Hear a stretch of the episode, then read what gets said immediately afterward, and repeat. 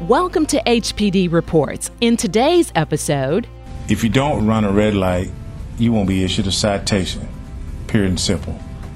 Red light runners, beware. The cameras are back on and violation notices are once again being issued.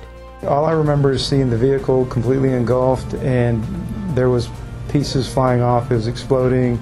The Houston Police Department honors one of its own for his brave attempt to rescue a motorist trapped in a burning car. I truly believe Houston is the safest big city in America. And the city's crime rate continues to fall. Murders alone are approaching levels not seen in more than 40 years. From HPD headquarters in downtown Houston, I'm Regina Woolfolk.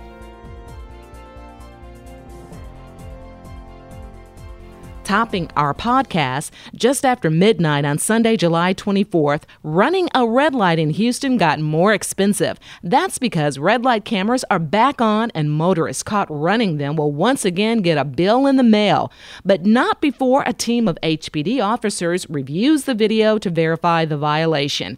If the officers determine the motorist did run the red light, then the red light camera company will send the vehicle's owner a violation notice. This review process this is very important, says HPD Chief Charles McClelland. And I wanted to ensure the public when we issue you a photo red light citation, it's accurate and it's correct. Chief McClelland says the bottom line is public safety. Running a red light is dangerous, whether there's a, a, a red light camera there or not. People get killed and injured when drivers, motorists run red lights. Using the cameras means some officers who might have been working traffic enforcement duties can now focus on anti crime initiatives. It's what Chief McClelland calls a technology force multiplier. The camera can work 24 hours a day, seven days a week. The camera does not complain about being cold, hot. The camera can work in the rain, and the camera does not submit an overtime slip.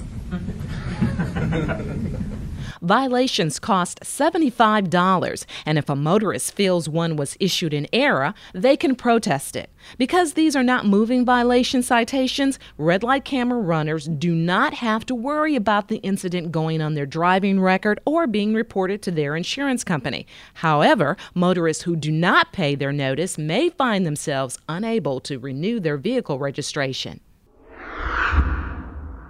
In early July, HPD awarded Lieutenant Harry Zamora the Medal of Valor after he saw an elderly man trapped in a burning Cadillac on the Southwest Freeway and sprang into action. All I remember is seeing the vehicle completely engulfed and there was pieces flying off. It was exploding. Uh, I, the intent, the heat was so intense that I knew I was going to get burned. I just didn't know how bad I was going to get burned. But I just took a deep breath and I ran towards the vehicle, and I can't remember what happened. Next thing I know, I'm in the HOV lane, and he's there on fire, and we're trying to extinguish the fire from him. Lieutenant Zamora suffered third degree burns to his hand in the process. In presenting the Medal of Valor, Chief McClelland noted that he personally had known Lieutenant Zamora for years, and his actions went to the heart and soul of what HPD is all about. Heroes always think of themselves last, and clearly uh, Lieutenant Zamora's actions fall into that category. For Lieutenant Zamora, the award is bittersweet. The elderly motorist Lloyd Sanchez passed away shortly after the accident. However, his actions were much appreciated by Sanchez's daughter. April said that she was thankful that we were able to get her father out to get him to the hospital so that she had time to say goodbye. April Sanchez is now creating the Sanchez Zamora Foundation in honor of her father and Lieutenant Zamora. Proceeds will go towards helping other burn victims.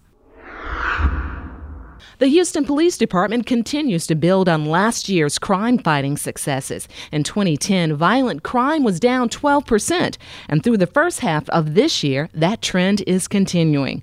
Through June of 2011, robberies are down 20%, and Chief McClelland says the murder rate is even lower. Murders are down 37%.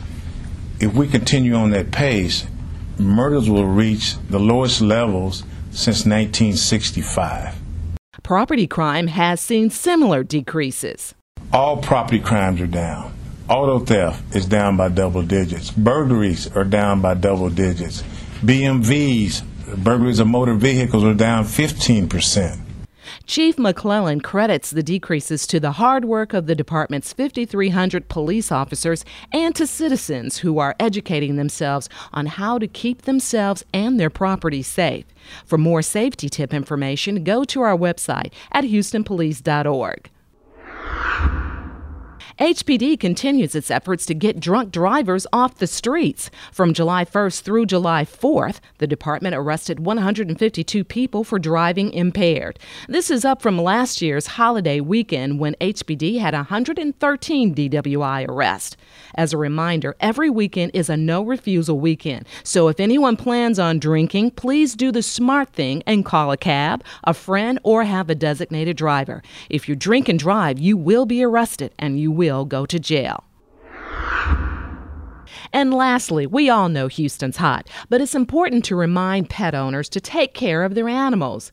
You've heard leaving your pet in a car can be like leaving them in an oven, but have you thought about leaving them on your balcony?